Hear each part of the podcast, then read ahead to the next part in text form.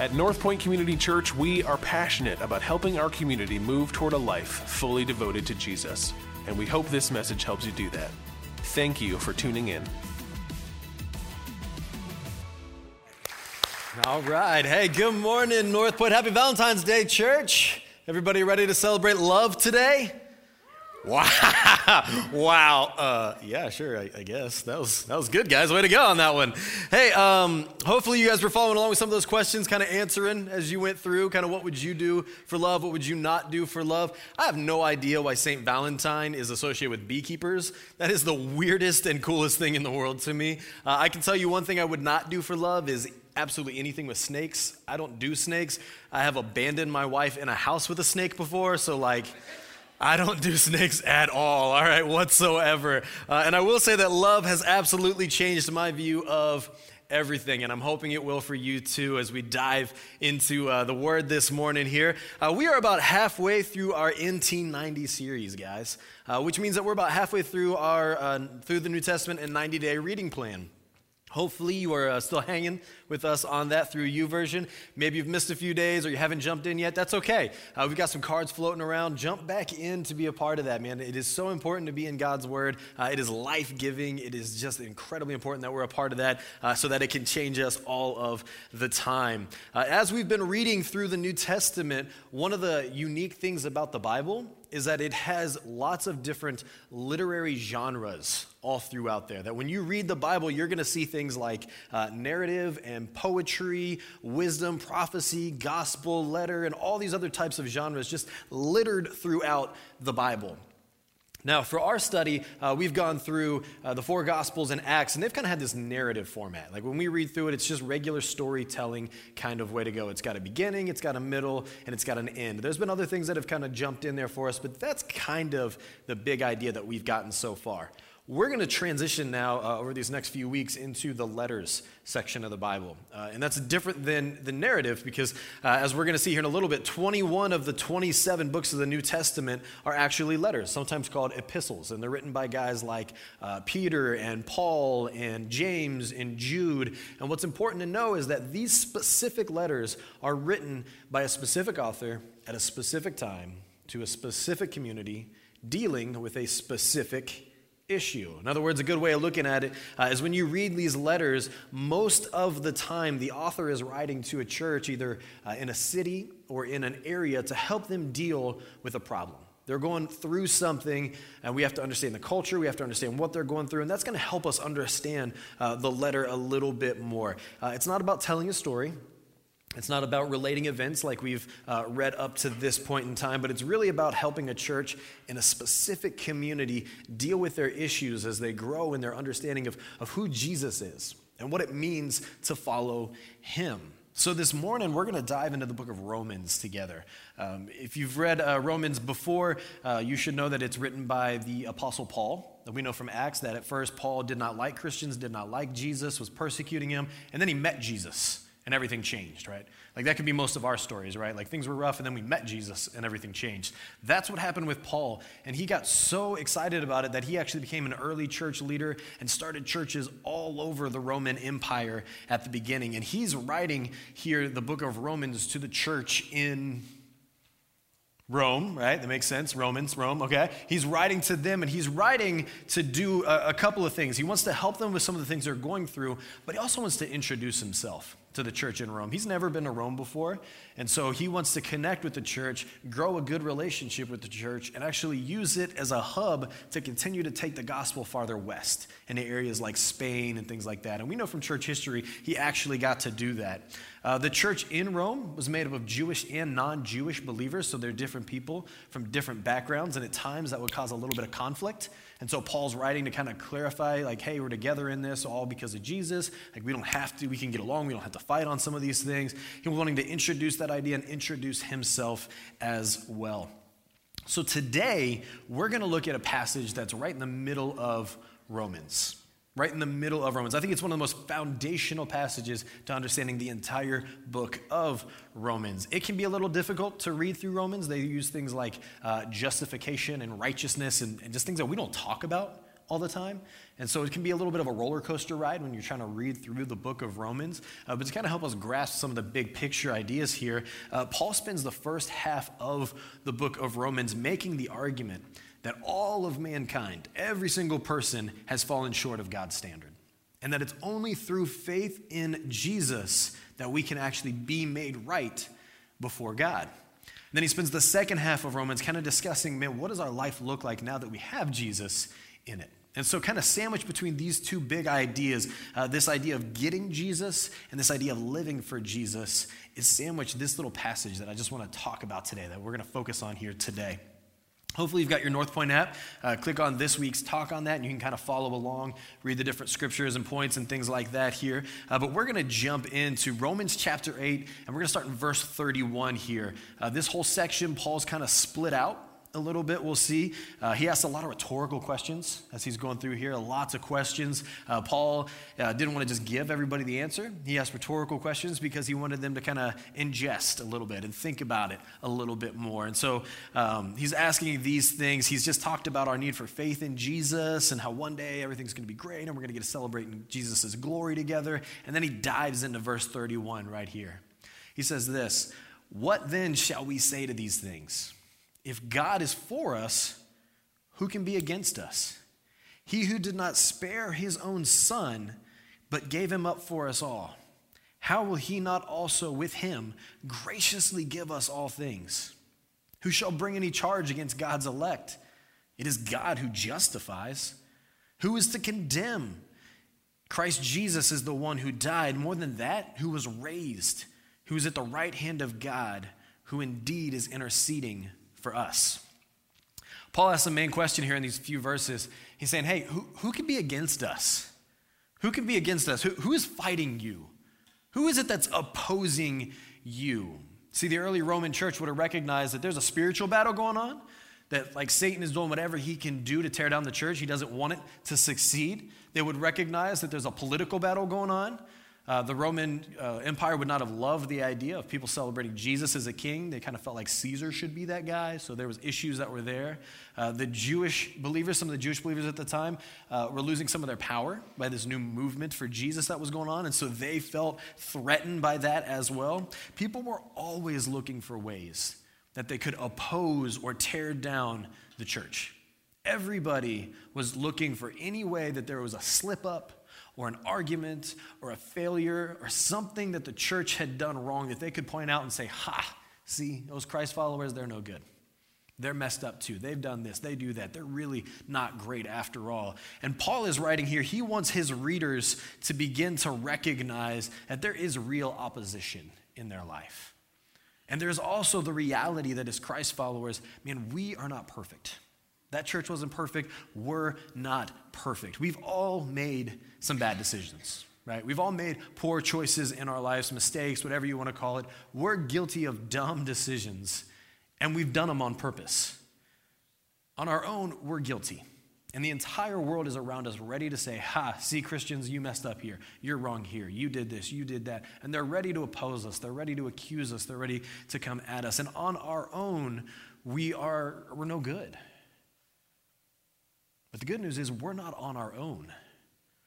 When we read what Paul says, we're not on our own. He's pointing out the fact that even though we're guilty, even though we've missed the mark of God's standard, when we acknowledge that Jesus is the Lord and Savior, we are actually made right. We are made right, that nobody can accuse us. Nobody can condemn us. Nobody can separate us or be against us because Jesus is for us. We get the advantage because we have Jesus on our side.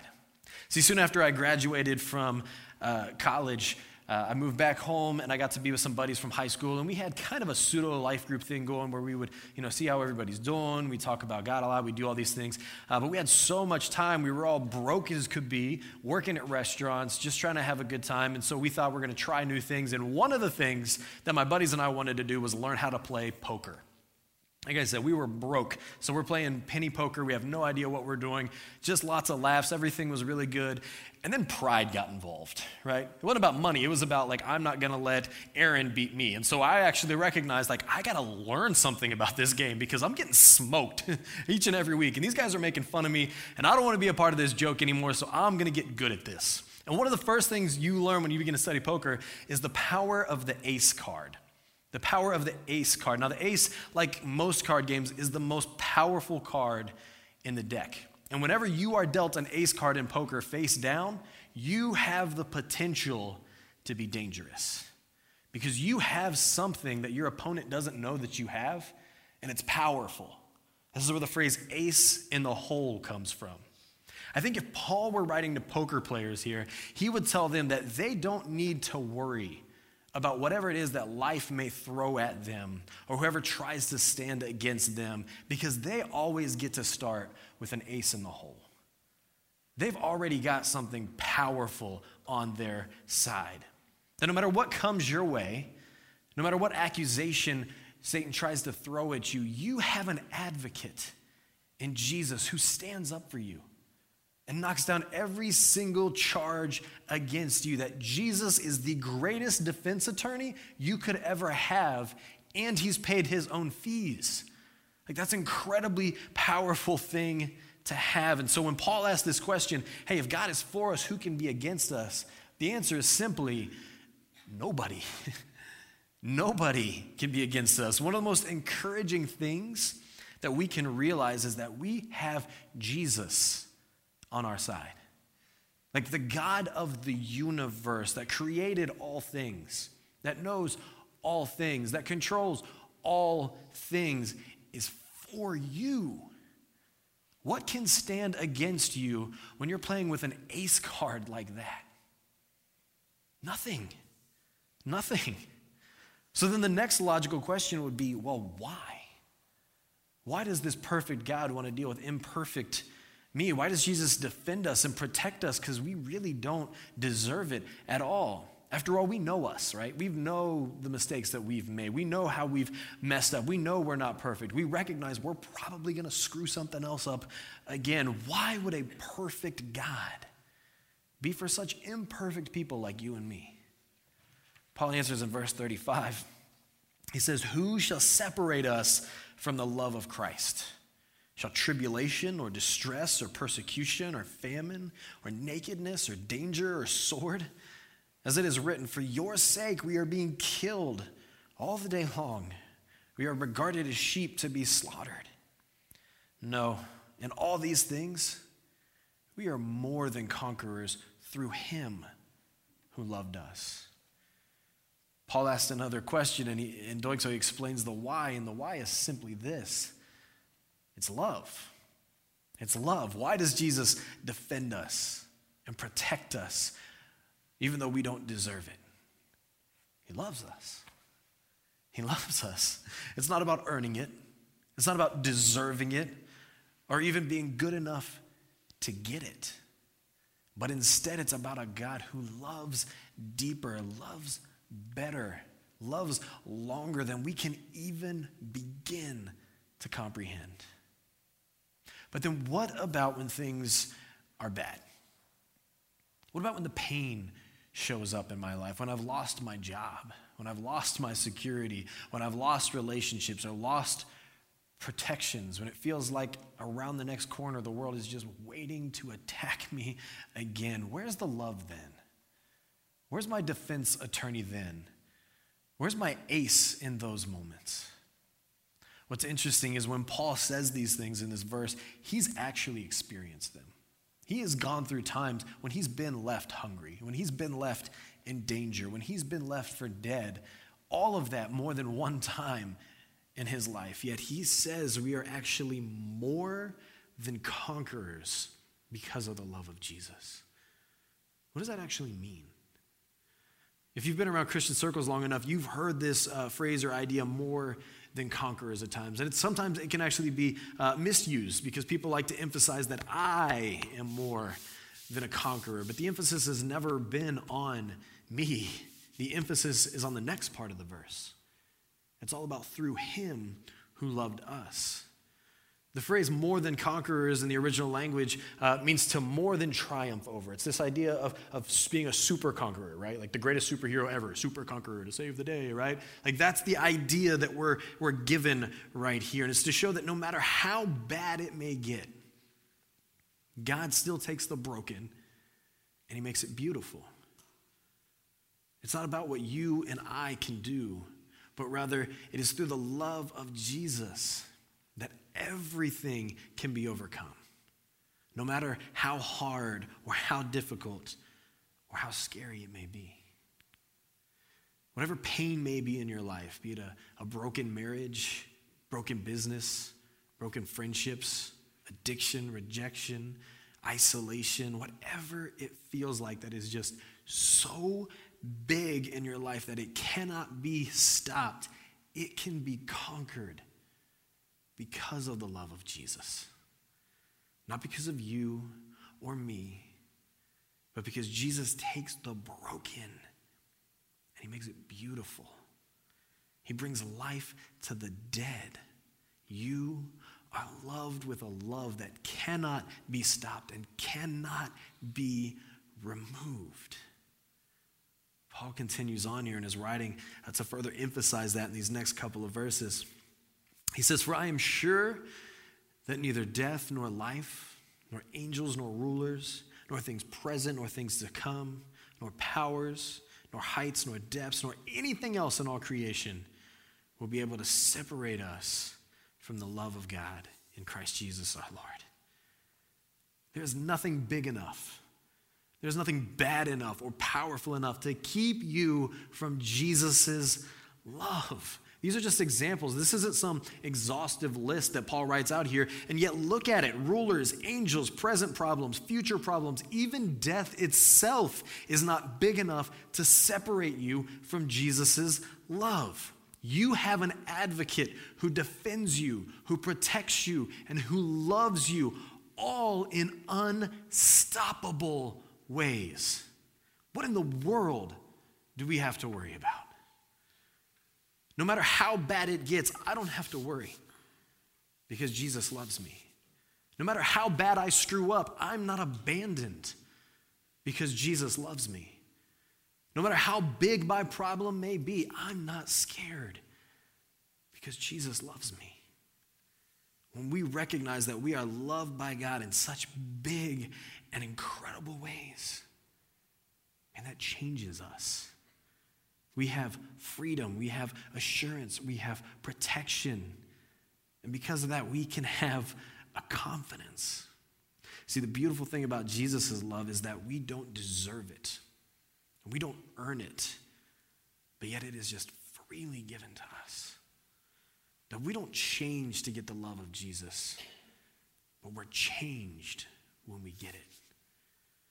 So then, what do we do with this love that we get from Jesus, this incredible, unstoppable, all powerful love?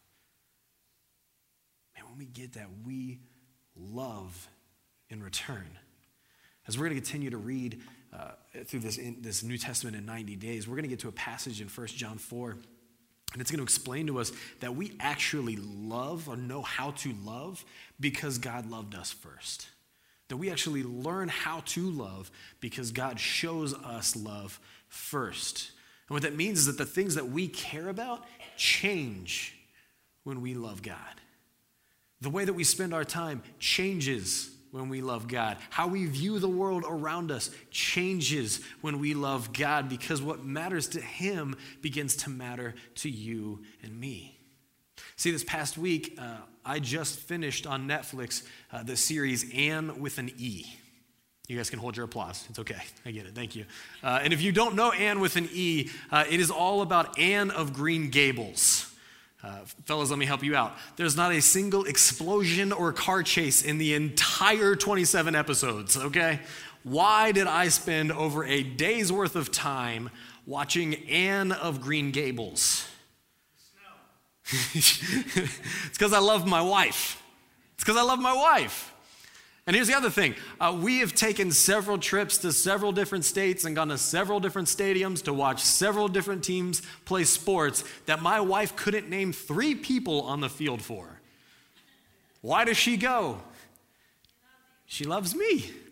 She loves me. And the craziest part about all of this is we actually enjoy, enjoy doing both of these things. That what I watch on TV has changed. The trips that we take have changed because we do these things. We enjoy these things, not because of what they are, but because we get to do them together. What started out as doing things for one another has actually morphed into doing things with each other. That loving my wife has changed how I spend my time. It's changed the things that matters to me. It's broadened my view of the entire world.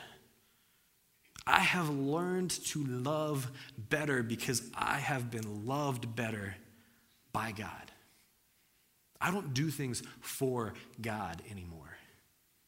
I do things with God because I've been changed by the love of God. Love changes my relationship with God. And that same love that I've gotten from Him that has changed me actually motivates me to tell others what it is that He's doing in my life. When I begin to understand the love that God has for me, the things that He's done for me, the value that He places on me, man, I want to share that love with other people. I want to give that away to other people. Uh, if you've called my cell phone in the past decade, you've heard the exact same voice message every single time. I've left it on here for over a decade, and it just simply says, Hey, you've reached Jay, couldn't come to my phone. Uh, leave me a message, and I'll try and get back to you. But it ends in a unique way every time. It just says, Hey, in case nobody has told you today, God loves you. And the reason that I do that is for two things. Number one, I don't get nearly the amount of spam calls that I got before, okay? like nobody's leaving a voice message trying to collect money from me for anything when they hear that one, okay? So I suggest it for that reason. Uh, number two, I've gotten some pretty cool voicemails over the time.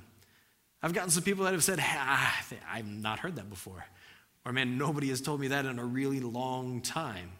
And I've gotten to have conversations where people ask me, why do you say that on your voicemail? And it's led to some really encouraging conversations, some really great ways that I can tell people about the love that I've gotten from Jesus and the love that he wants to give away as well. See, there are people in our lives that need to know that God loves them. There are people in our life that are craving a love that conquers, that advocates, that protects, that changes. Man, share that love with the people that are around you.